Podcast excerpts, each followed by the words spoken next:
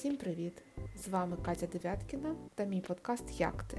Я маркетологиня, а також любителька стартапів.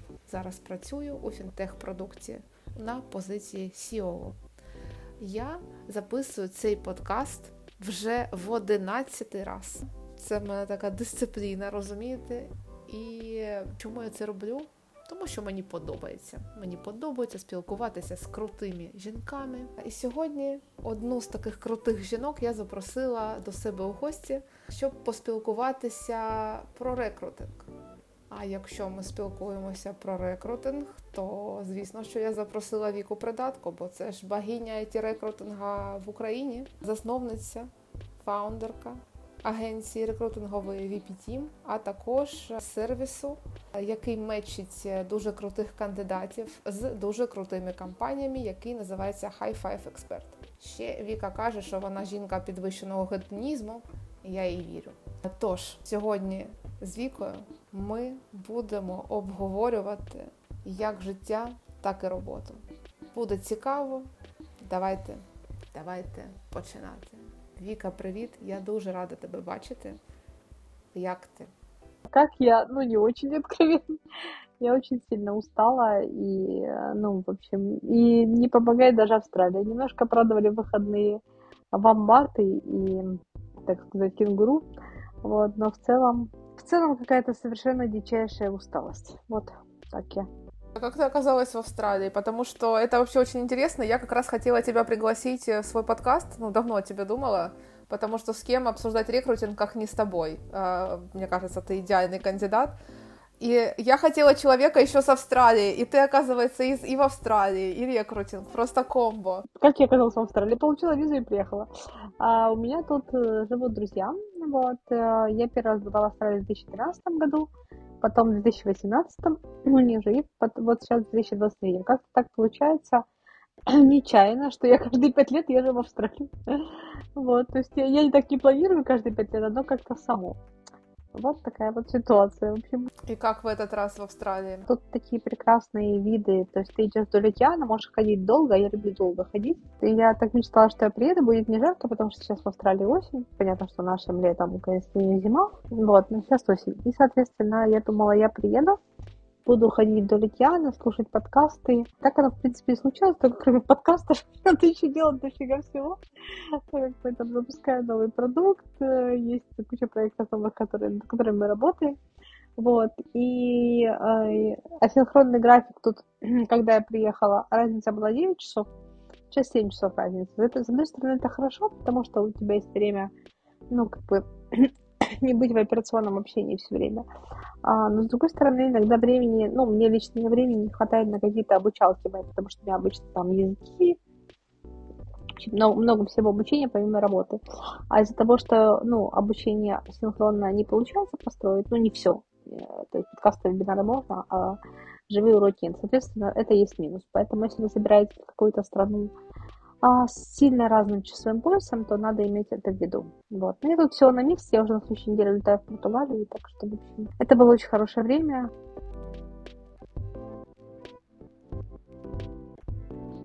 Я так понимаю, что у тебя, кроме твоего рекрутингового агентства, есть еще какие-то проекты. Мы еще создали, а, но это тоже рекрутинг, мы создали проект High Five uh, Expert. Там мы мэчим senior кандидатов и C-level а с продуктовыми компаниями. Ниша этого проекта в том, что, скажем так, на этой платформе кандидаты только от 4,5 лет опыта, то есть стартовый опыт должен быть не менее 4,5 лет. И мы сделали эту платформу для того, чтобы, ну, скажем, мы хотели сделать ее, ну, не хотели хотим э, сделать ее таким нишевым, люксовым, в хорошем смысле бренда, где мы просто вручную отбираем э, кандидатов, то есть мы их собеседуем лично, и вручную отбираем компании продуктовые, которые заходят на платформу. То есть нам очень важно, чтобы а, компании, с которыми будут работать наши кандидаты, были, правда, классные, то есть хорошо относились к людям, чтобы у них был там хороший продукт, чтобы они были в целом адекватные, потому что ты знаешь, что я очень такой исповедую человечный подход к рекрутингу, вот, и поэтому уже за 20 лет мы слышали там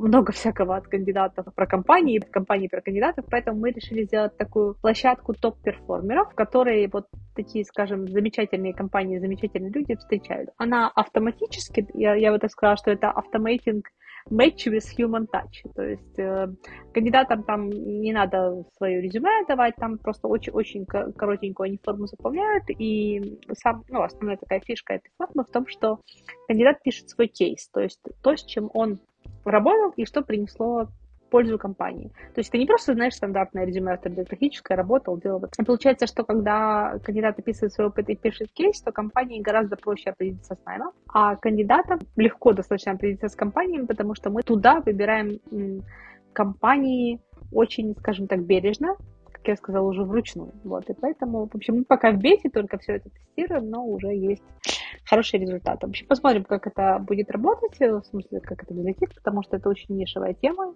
Обычно есть такой автоматический мэтчинг, там типа смотрите, и хер с вами. Вот, мы так не хотим, мы хотим, чтобы прям люди получали удовольствие от общения друг с другом, вот, чтобы это, чтобы люди умели строить нетворкинг, а, и, ну, как бы на нашей платформе с кандидатом, чтобы связаться, надо прям написать ему такое хорошее, теплое письмо. Вот, короче говоря, наша задача сделать так, чтобы все, что можно автоматизировать, было автоматизировано, но чтобы human touch остался. Вот, поэтому называемся мы highfive.expert, можете заходить и а, пробовать и компании, и кандидаты. Да, и я еще хочу сказать немножко смешное. Когда мы придумали этот сервис, я решила, э, в общем, назвать его senior match, ну, типа мэтчинг синеров. Но я не учла, что в Америке, значит, senior это люди пожилые, а матч это больше про дейтинг. Ну и, собственно, в Америке есть э, сайт seniormatch.com, но я решила, что если я назову senior match IO, ничего не будет. В итоге, когда мы стали разбираться с американским рынком, мы переназвали на High Five Expert. В общем, будьте внимательны с вашими желаниями и названиями. Я, в принципе, догадывалась, что будет так. Но продукт, мне кажется, выглядит очень э, нужным, потому что когда я в прошлом году столкнулась с тем, что я хотела найти позицию C-уровня, я как раз к тебе обратилась. Я помню, у вас вроде тогда еще этого продукта не было. Ты больше как мануально, да, мне помогал. Я много с кем общалась. Ты у меня была один из основных источников, ну, кроме моего нетворкинга, ты была одним из основных источников людей, с которыми я общалась, потому что остальные платформы, ну, там практически не было предложений для вот, если ты ищешь позицию COO или CEO, его практически нет. А если есть, то там достаточно странные компании, которые вообще не понимают, что им надо. Так и есть, вот, и поэтому мы хотим, знаешь, исключить эти странные компании. Мы, ну, в общем, мы хотим сделать так, чтобы это прям было удовольствие от э, взаимодействия. Вот. Действительно, компаний странных достаточно, вот, и мы хотим, чтобы там были не странные компании, а хорошие, отобранные нами по и по человеческим качествам, и по взаимодействию внутри компании, в общем, короче, адекватные, то, что называют кандидаты, адекватные.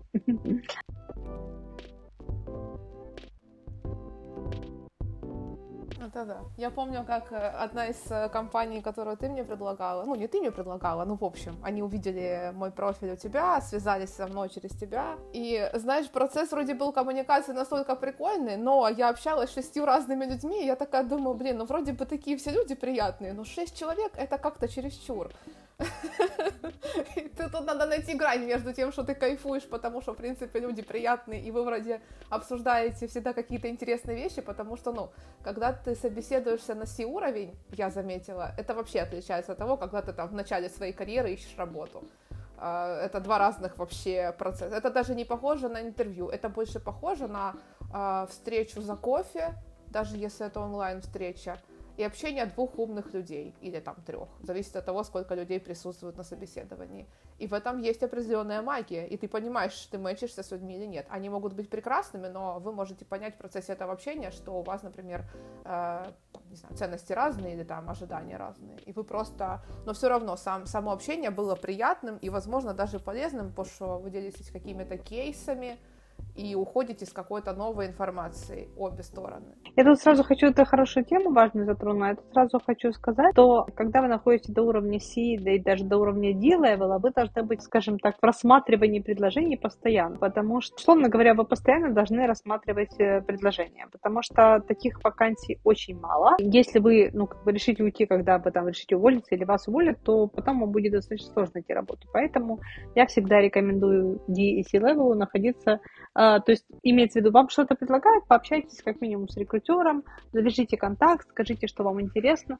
И, конечно, меняйте работу, когда вы еще работаете. Потому что вот сейчас э, с войной очень много специалистов а D и C-Level освободилось, их сократили, и им очень сложно найти работу именно потому, что ну, нет вакансий. А если бы они там согласились на, на какие-то меняемые вакансии до этого, то было бы ну, намного проще. Поэтому чем выше ваш уровень позиций, тем, скажем так, тем больше ваш нетворкинг имеет значение, и тем больше, ну, скажем, вам надо уделять внимание тому, чтобы быть в контакте с рынком.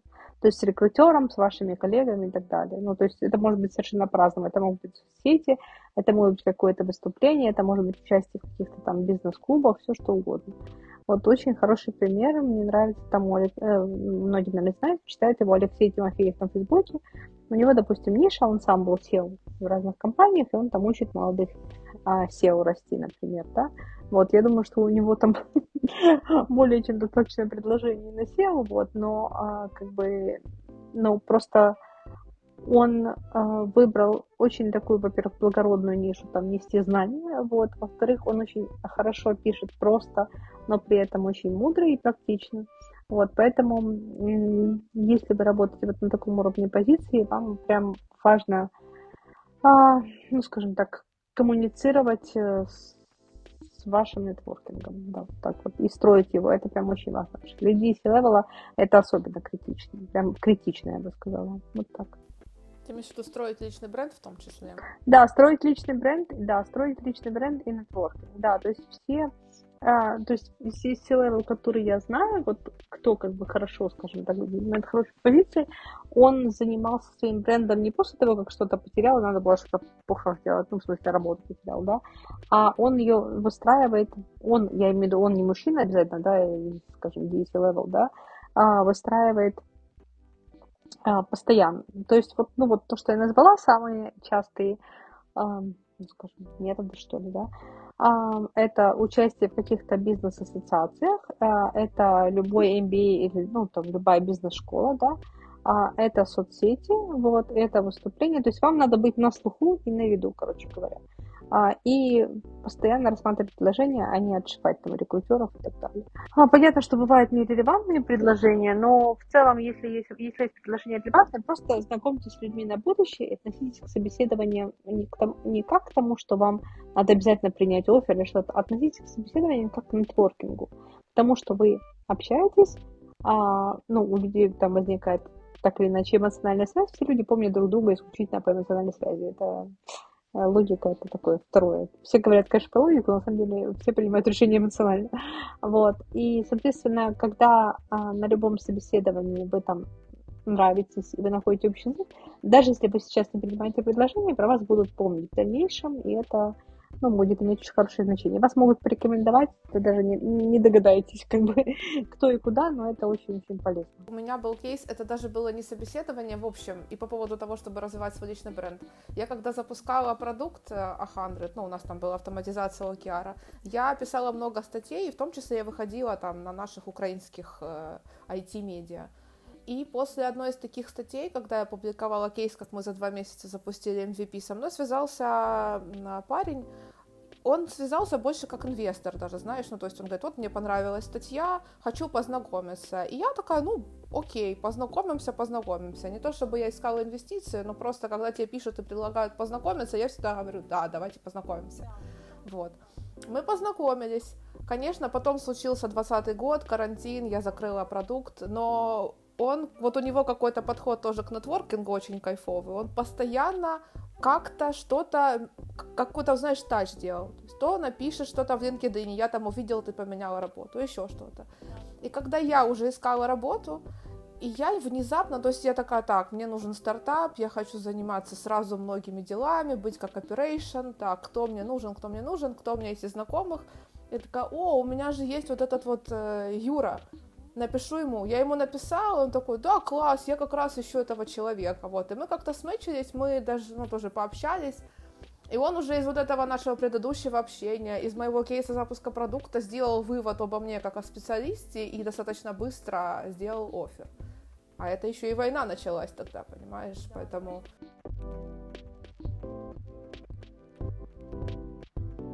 Мне еще интересно было у тебя узнать э, с твоей стороны, вот э, как человека, который в рекрутинге, уже, наверное, ты видела много кризисов э, и всего остального. Какой твой взгляд на то, что вот сейчас происходит в 2023 году с рынком IT-рекрутинга в мире, там, в Украине конкретно? Слушай, ну, как бы это очередной виток развития, очередной кризис. Любые кризисы, которые мы проходили, они заканчивались, да, там возьми кризис пандемии, когда все были в ужасе, там, что вот это теперь будет навсегда. Вот. Но понятно, что война это в 100-500 раз хуже пандемии, да, и экономический кризис сейчас, правда, очень сильный, вот, но тем не менее, а, как обычно проходят все кризисы, ну, у них сейчас там знаю, пиковый период, и потом они идут на спад. Например, если говорить про IT-рекрутинг, то, допустим, первые там три месяца войны, понятно, люди были в ужасе, а потом там примерно за лето достаточно много компаний, ну, достаточно, ну, скажем, компаний среднего размера там закрылось, а потом э, немножко осенью был рост, а потом опять чуть-чуть упало, и вот сейчас мы опять наблюдаем рост. К нам возвращаются старые клиенты, приходят новые клиенты, вот, и то есть, понимаешь, обычно я вижу такой цикл, ну, от трех месяцев до полугода. Больше обычно не, скажем так, ну, все равно мир развивается, растет и так далее. Да? От трех месяцев до полугода это в среднем, когда вот что-то такое происходит, такой занепад, знаешь, а потом дальше оно, ну, как бы или растет, или выходит на плато, потом растет. Ну, в общем, не бывает так, что кризис прям, ну, если не брать там Великую депрессию, которая была в Америке, то, в принципе, в целом кризис сейчас, мне кажется, проходит относительно быстро. Я не говорю, я сейчас говорю про экономический кризис. Война это не кризис, война это ужас, да, вот. Но понятно, что война влияет на все. Если говорить про а, увольнение в Штатах, то заметьте, что увольнение только в больших компаниях, вот. Ну и в принципе уже там я слышала подтверждение, что большие компании просто сделали такой заговор, чтобы понизить зарплату, который, зарплаты, которые сильно разрослись. Потому что вот я общаюсь, у меня много друзей в Штатах живет, вот в небольших компаниях, даже в айтишных, ну и к нам приходят стартапы, и небольшие компании, они продолжают нанимать. А ну, вот эти все сокращения, которых мы слышим, мы просто про слышим, потому что это большие компании.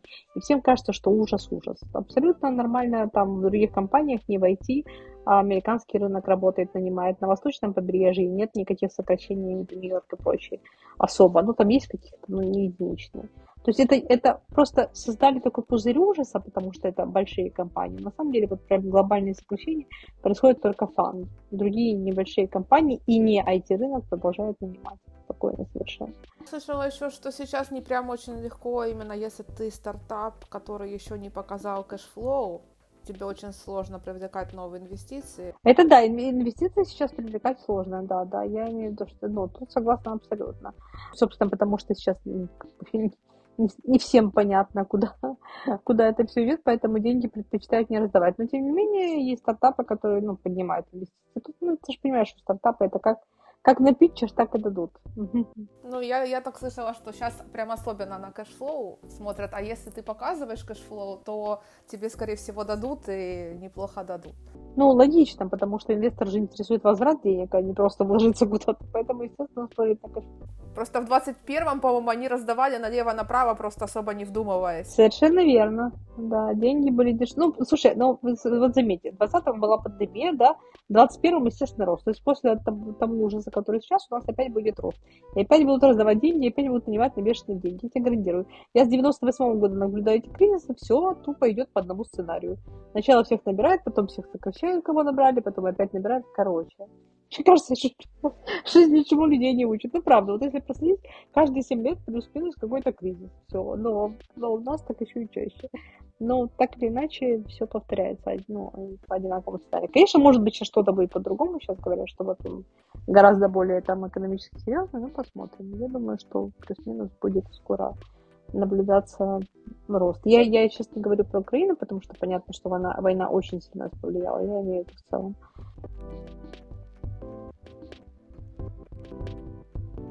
Расскажи мне про австралийцев.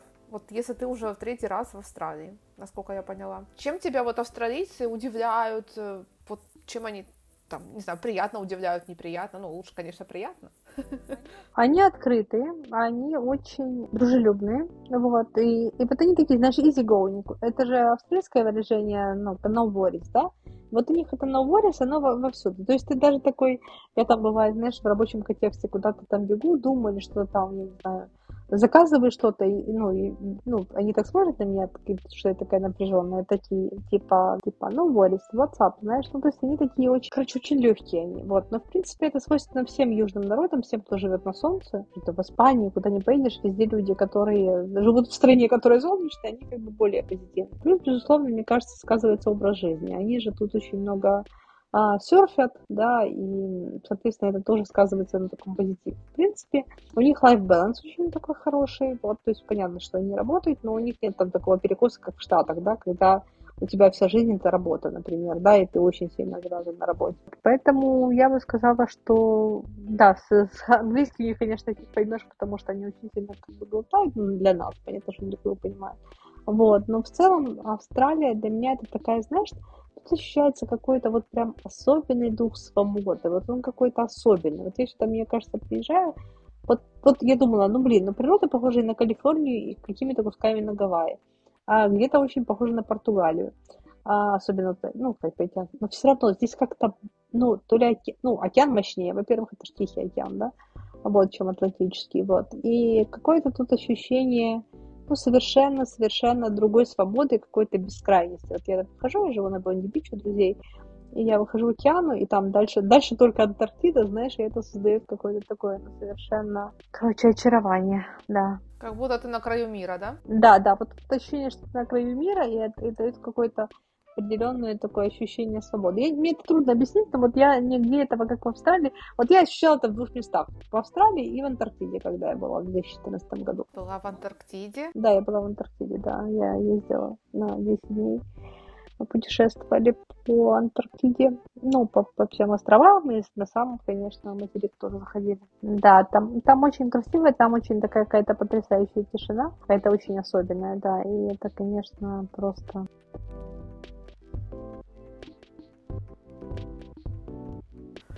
Хорошо. Хотела бы еще поговорить про, а, раз уж мы говорим про весь мир, я так понимаю, что ты работаешь с клиентами, ну, у тебя в разных уголках Земли.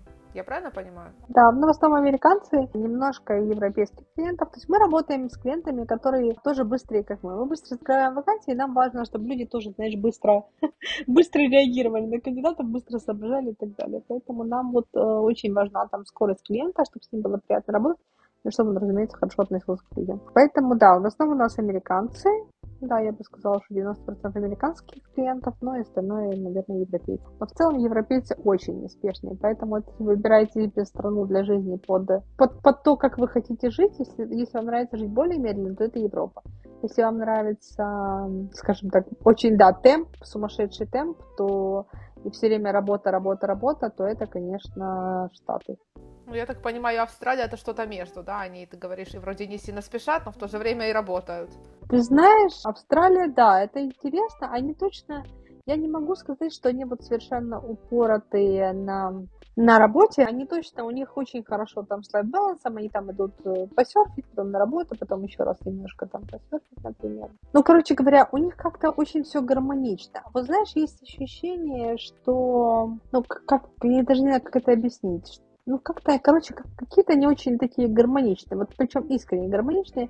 Они искренне жизнерадостные, да, и такие вот, ну, какие-то душевные, очень открытые люди. Очень helpful. Ну, короче, классные австралийцы. Мне очень нравятся австралийцы. А с австралийцами ты, получается, как с клиентами не сталкивалась? У меня был один австралийский клиент. Да, ну, он такого был больше американского типа он такой более был зарегулированный, ну, такой более строгий, ну, такой более, как бы, как, скажем, американского такого рабочего формата. Но было все равно комфортно очень работать. Не то, что все равно, понятно, что было нормально работать.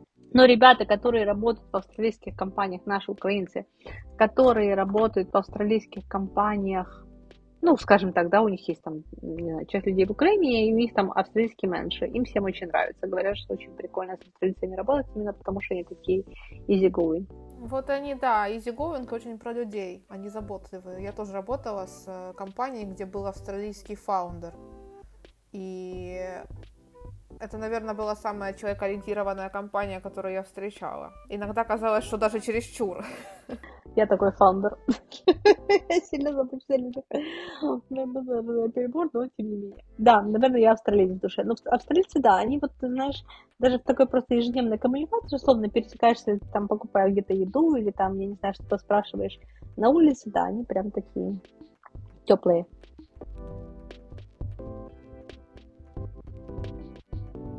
А что у них с едой? Что они едят? Ты говоришь, покупаешь еду. У них какая-то она особенная, что-то есть интересненького? Ну, типа, считается, как бы, я так смеялась, австралийская кухня. Я говорю, хорошо, что есть австралийская кухня? Они говорят, pies, ну, пироги, пироги с мясом, ну, такие пастушья еда такая, типа, как Пироги с мясом, это, типа, австралийская еда. Ну, я такой не ем, вот. И меня радует, что в Австралии очень много такой здоровой еды, всякие боулы вот эти, знаешь, когда там, там, не знаю, с рыбой, с курочкой, вегетарианские, ну, то есть свежие овощи, допустим, там киноа и там, не знаю, какая-нибудь разновидность рыбы, курицы или витра. И вот это прям ее дофига. Очень много всяких, понятно, фруктов, овощей, смузи. Я тут каждый день ем малину это кайф. вот.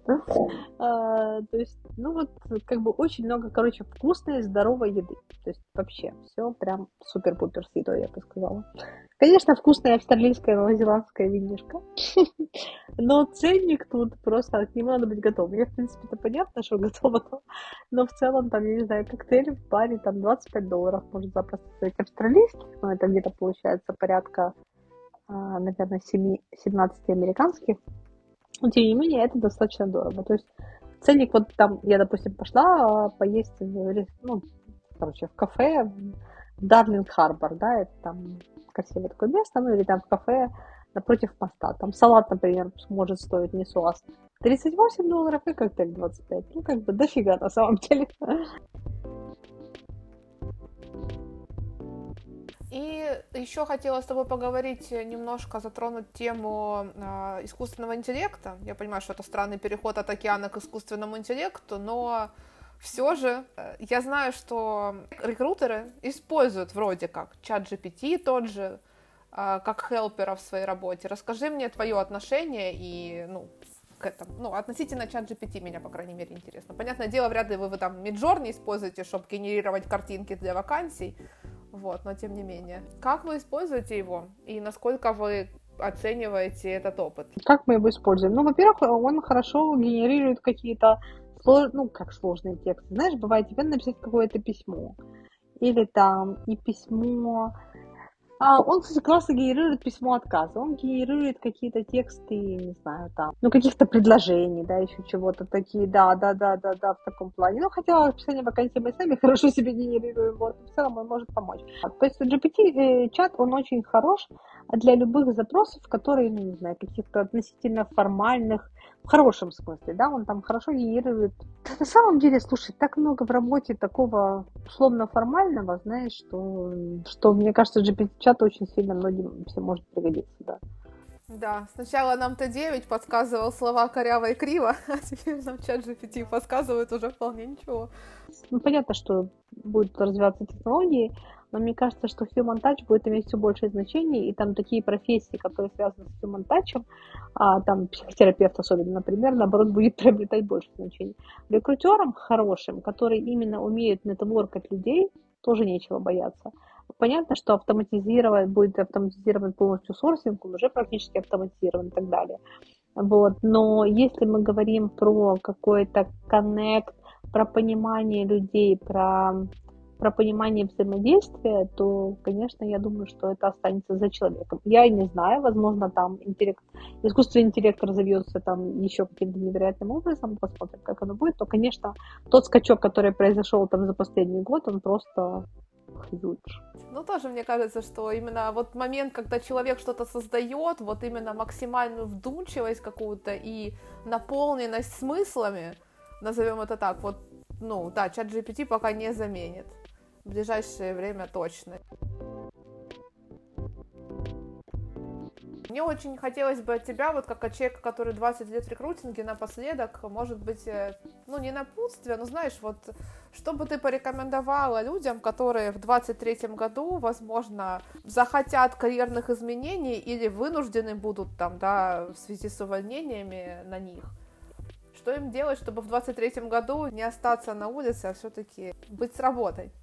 Которое бы им нравилось? Первое это, безусловно, английский. А второе это как бы овладеть всеми современными инструментами и в первую очередь чатом GPT.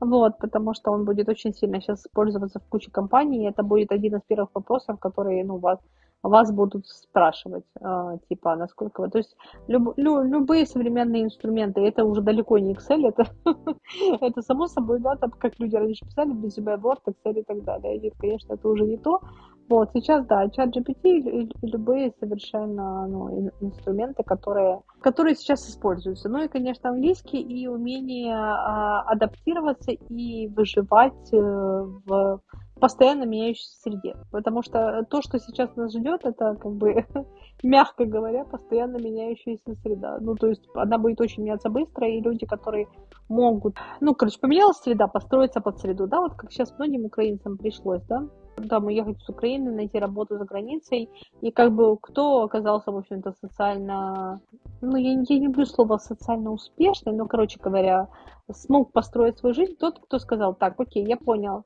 понял, так как у меня было уже не будет, начнем адаптироваться к тому, что есть сейчас. Из того, что есть сейчас, у меня какие опции? Вот такие, вот такие. Что я умею, да, к этим опциям? И иду, идут люди куда угодно. Я имею в куда угодно, э, не, смотрите, многие люди думают, что типа куда угодно, это типа я там был директором, а стал официантом. Вообще не про это.